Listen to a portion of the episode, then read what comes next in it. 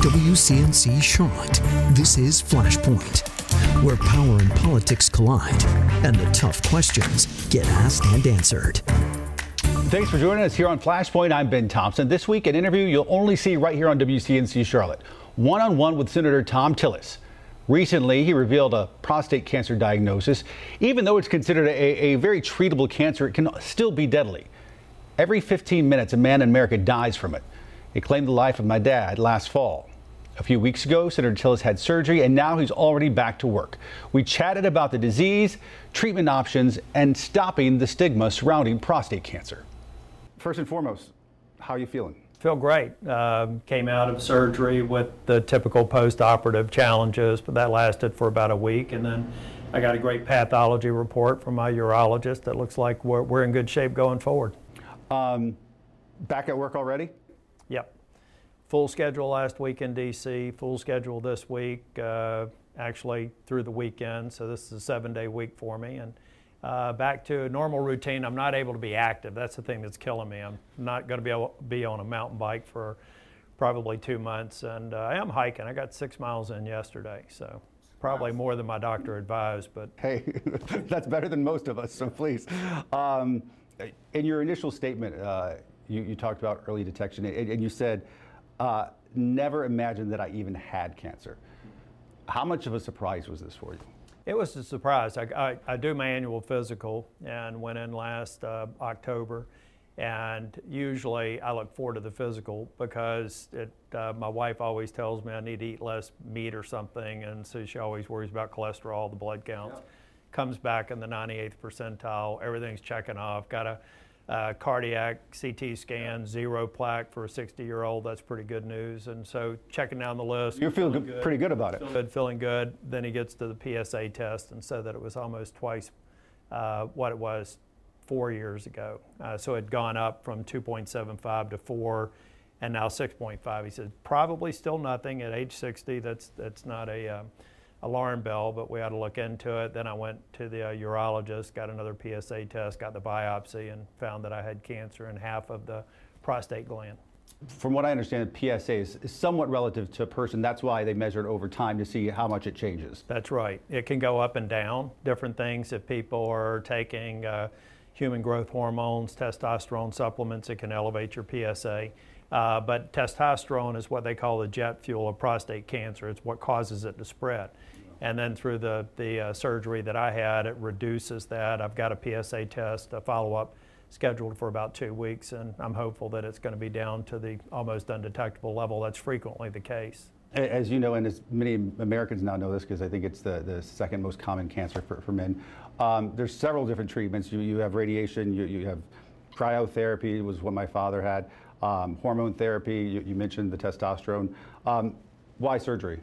Well, I looked at all the, uh, and quite honestly, a part of it had to do with my official duties. I had to find uh, one that I was willing to accept the risk of the side effects, but also able to do it within the contours of a tough schedule. I was talking with doctors when I was trying to, uh, at one point, they were suggesting a second biopsy, biopsy to be absolutely certain before surgery that they were uh, going after the gland in the right way. And I started thinking about the prospects of having to delay the surgery, get another biopsy, putting me into year end votes, and finally just made a decision that was comfortable to me. A lot of people do the beam therapy, uh, that is uh, uh, treatment that takes about a month of two hour sessions uh, every day, seven days a week. Uh, the B uh, therapy, the radiation pellets, is another option cryotherapy, HIFU therapy, which is not authorized in the United States, but in Canada. There, there's a lot out there, and I think a lot of people need to understand that it's moving at a rapid pace. So I was just talking to someone today, 10 years from now, when he'll start need to be tested for PSA, he'll have far more options and probably far fewer side effects. What was your family's reaction to the news?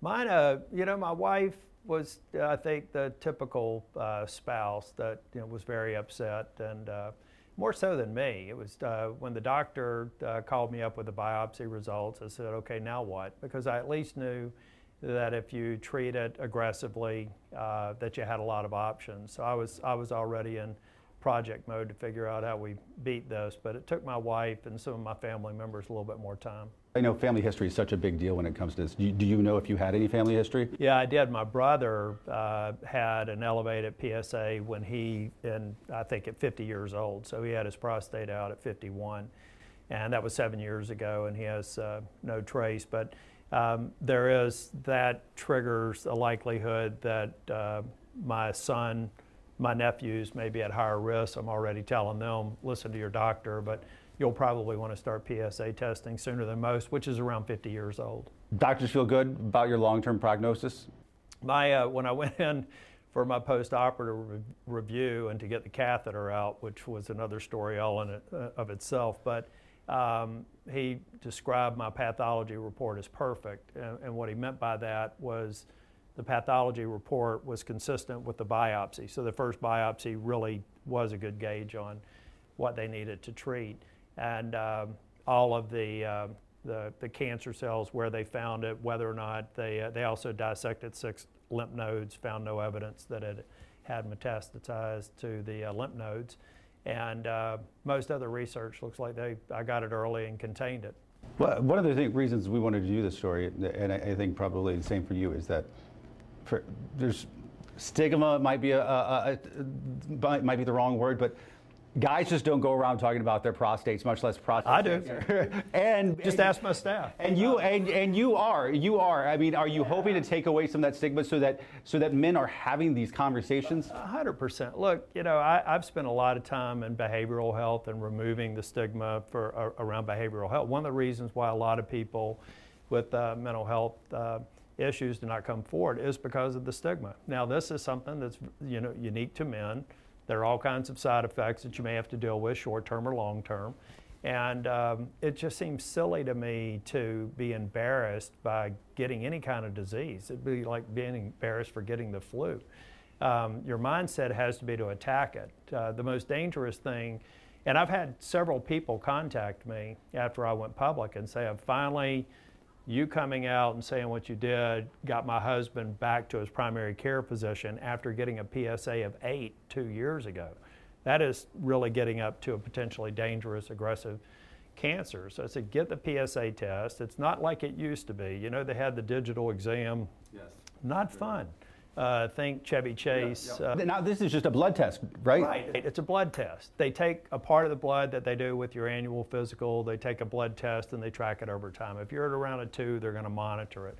If you're at a four, five, six, seven, eight, they're probably going to recommend uh, other other options, potentially a biopsy. But there's a there's a lot of uh, there's also a lot of competing literature around the best procedure, and the fact of the matter is the survivability rate for radiation therapy and for surgery is very, very similar. You just need to take a look at the potential side effects and, and, and pick the one that you, that's most comfortable for your circumstances. A cancer diagnosis can be life changing for a lot of folks.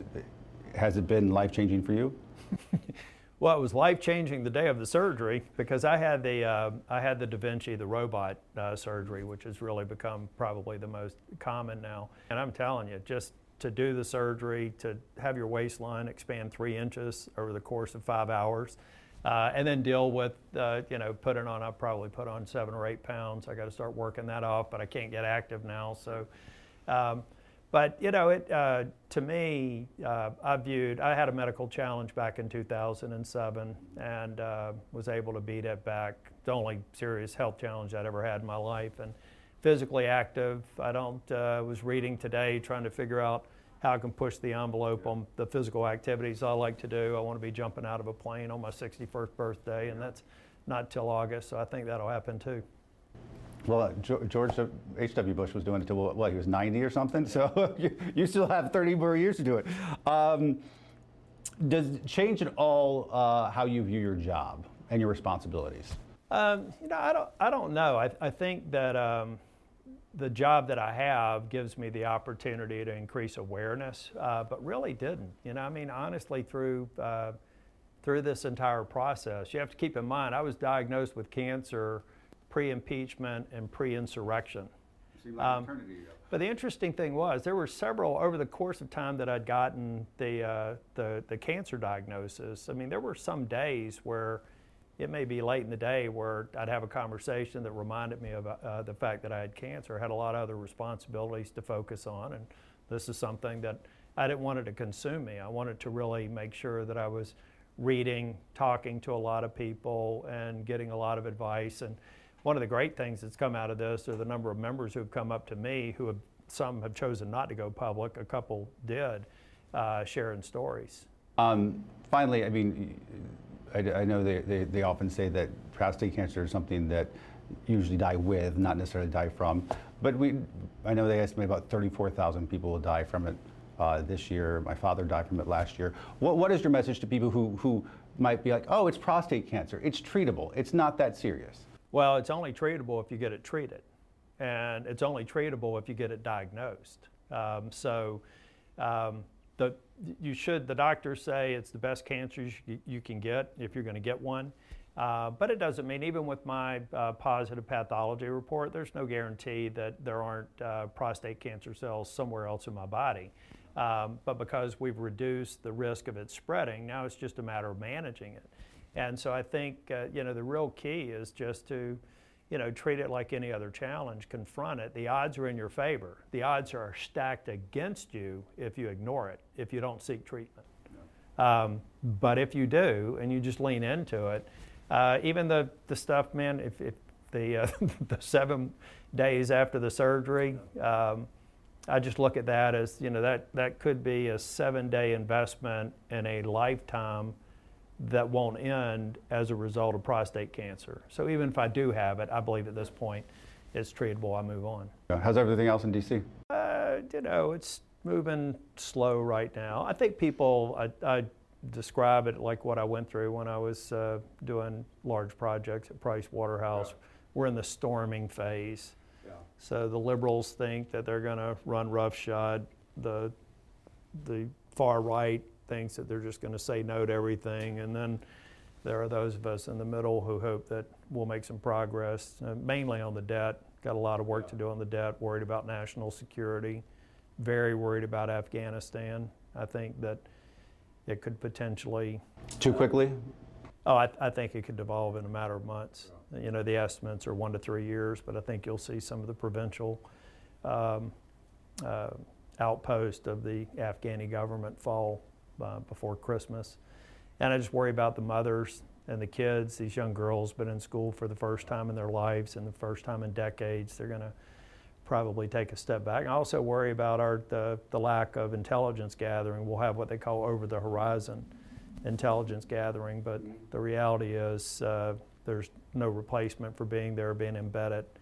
Uh, people forget that that entire 9 11 attack was uh, launched out of an area just outside yeah. of Jalalabad because they were left alone to do what they did. Yeah. So, and the European I, you know, I do worry about U.S. national security, but I think our European partners are probably most at risk.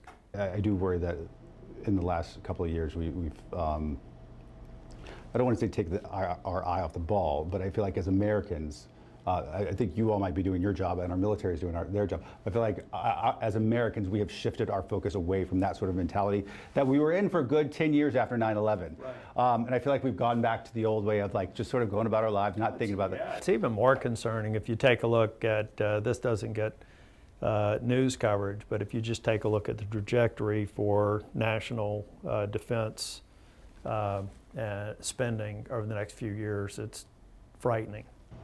How, how less it is, lower yeah, it is? No. It's going to be it's going to be successfully lower, and the reason why that's so important is you have these five-year, ten-year, fifteen-year major uh, weapons systems and modernization projects that are just going to keep moving to the right at the time that China is uh, compressing their time to value for new uh, systems. I mean, we've still got a, a, qualitative advantage, but the quantity of what they're producing is well, we had a public hearing. I mean, they're, they're trying to put a naval base in the eastern, on the Atlantic shore of, uh, of Africa. Why would you do that if you didn't have your sights set on what's on the other side of that ocean? Are you optimistic about um, uh, the tone in Washington getting better at all? Yeah, yeah. For one, because it's not as bad as it seems. Uh, the reality is, on any given day on the Senate floor, you'll see people that the media want to uh, treat like they're arch rivals trying to destroy each other. They're working together every single day. Um, what has to change is the, uh, the discourse outside of Washington. I mean, if you take a look at the, the way campaigns are run, you take a look at these uh, invisible and invincible uh, personalities on the internet, they're the root cause of the problem. Uh, and that's going to be here forever. I think that's why we have to have just a little bit more accountability because that's, that's what's producing, um, I think, the negative impression of Washington. Some members could do a better job of, sure. uh, of not stoking the flames. They end up getting all the headlines, yeah. uh, unfortunately, yeah. Yeah, but it's, uh, you know, I, I was thinking Chris Coons and I were, even during the, uh, the last both impeachments, I was down on the floor talking with floor managers. I'm sure that if people were watching C-SPAN, they probably thought we were arguing over impeachment, yeah. but we were talking about immigration reform and intellectual property reform. Those kind of things are moving every single day. We've got a major bill for toxic exposures that's going to get out of the uh, out of the VA. It's something I've been working on, done on a bipartisan basis. The Human Rights uh, Coalition, or, or, I should say caucus, that I co-chair with uh, Chris Coons, is doing great work. Just last week, Senator Shaheen and I were on the call with Secretary Blinken on our NATO strategy, and I'm co-chair of the Senate NATO Observer Group. All that stuff happens every single day, yeah. including a lot of pleasant conversations asking about spouses sure. and kids. That's actually reassuring to hear. Because, uh, yeah, I, unfortunately, we don't always see that. Um, yeah, I mean, if that didn't happen, you'd go crazy up there. Yeah, no. And Somehow. part of it's on us as the media. Hopefully, we, we yeah. can do a better job. So maybe things are more functional in D.C. than perhaps we realize. Thanks to the senator for talking openly and frankly about his cancer diagnosis and his prognosis. More Flashpoint after this. Tornadoes to tropical storms, severe weather is extreme weather, and we're here to keep you safe and to help you navigate your day. The First Warn team is there for you, no matter the conditions and the location. We're in your hand with the WCNC weather app, and we'll always be there on WCNC Charlotte. So wake up, plan your day and your life. The First Warn Storm Team will be there for you.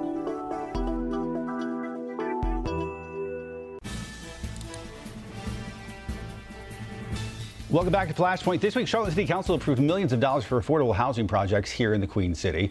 The 14 projects will be spread across the city. However, if you look at these red dots, hmm, not every part of town will see one, causing a divided house among council. You can see why. WCNC Charlotte's Hunter Saenz explains. As many cry out they can't afford to live here, Charlotte leaders are funding some help. Thank you. The motion passes. City Council approving $25 million to go towards 14 affordable housing projects around the city. But six of those would be built in Councilmember Victoria Watlington's district in West Charlotte. There's a disproportionate amount of housing projects proposed for District 3, some of which are supported by the community and others which are not. Some council members are worried about packing in affordable housing to certain areas. The benefits served to, to the development community, particularly as they target the most vulnerable and marginalized areas. There were no proposed affordable housing plans for Districts 6 and 7, the South Charlotte and Ballantyne areas. It's why Watlington voted against two projects proposed for her own district. And we should be considering how each project affects the fabric of our neighborhood. Councilmember Tariq Bokhari says he wants affordable housing in his South Charlotte district, but there's a problem. The fact of the matter is, on average, in many cases, land prices are 55 times more expensive in, in, this area, in this part of town. We have to make the decision to say, are those couple hundred houses and the money it would take, given those land costs, is worth, you know, potentially using that same amount of money it would take to do that and get over 20,000 units around town? Hunter Saenz reporting for us there. The developers for the projects will now compete for, for state tax breaks. But uh, bottom line here, 500 affordable housing units could be provided with these projects, chipping away at a problem that will likely take more years to solve. More Flashpoint after this. We're We're really desperate. Local business owner Craig Ray applied for a government loan to keep his business going. But when his request got stalled, Craig contacted the defenders and asked, Where's the money? I know that after you contacted them, things moved pretty fast. Just glad we could help you. If you're asking where's the money and feeling financial pressure, the WCNC Charlotte Defenders are here to help. Email us at the defenders at WCNC.com. We're there to get you answers to where's the money, only on WCNC Charlotte. Welcome back to Flashpoint. North Carolina's booming population has earned us a 14th seat in Congress. That's right. More representation, more power in D.C. is only a good thing, folks. The gain comes after the U.S. Census Bureau released its 2020 census results this week. I posted on social media this week. You think the census doesn't matter? Well, it got us an extra seat in Congress because of our population boom. Meanwhile, about this is what's crazy, folks. By a margin of just 26 residents, Minnesota kept its current number of representatives. And in New York, they lost a seat based on being 89 residents under. That is why it is so important. Be counted. It's another 10 years away, the next census, but make sure you are counted. Your neighbors are dependent on you. Come interact with me on Twitter and Facebook. If there's something you want us to talk about Flashpoint, maybe you have a thought or opinion about the Thom Tillis interview, let us know. We always like to hear from you. Of course, we hope to see you back here next weekend for Flashpoint.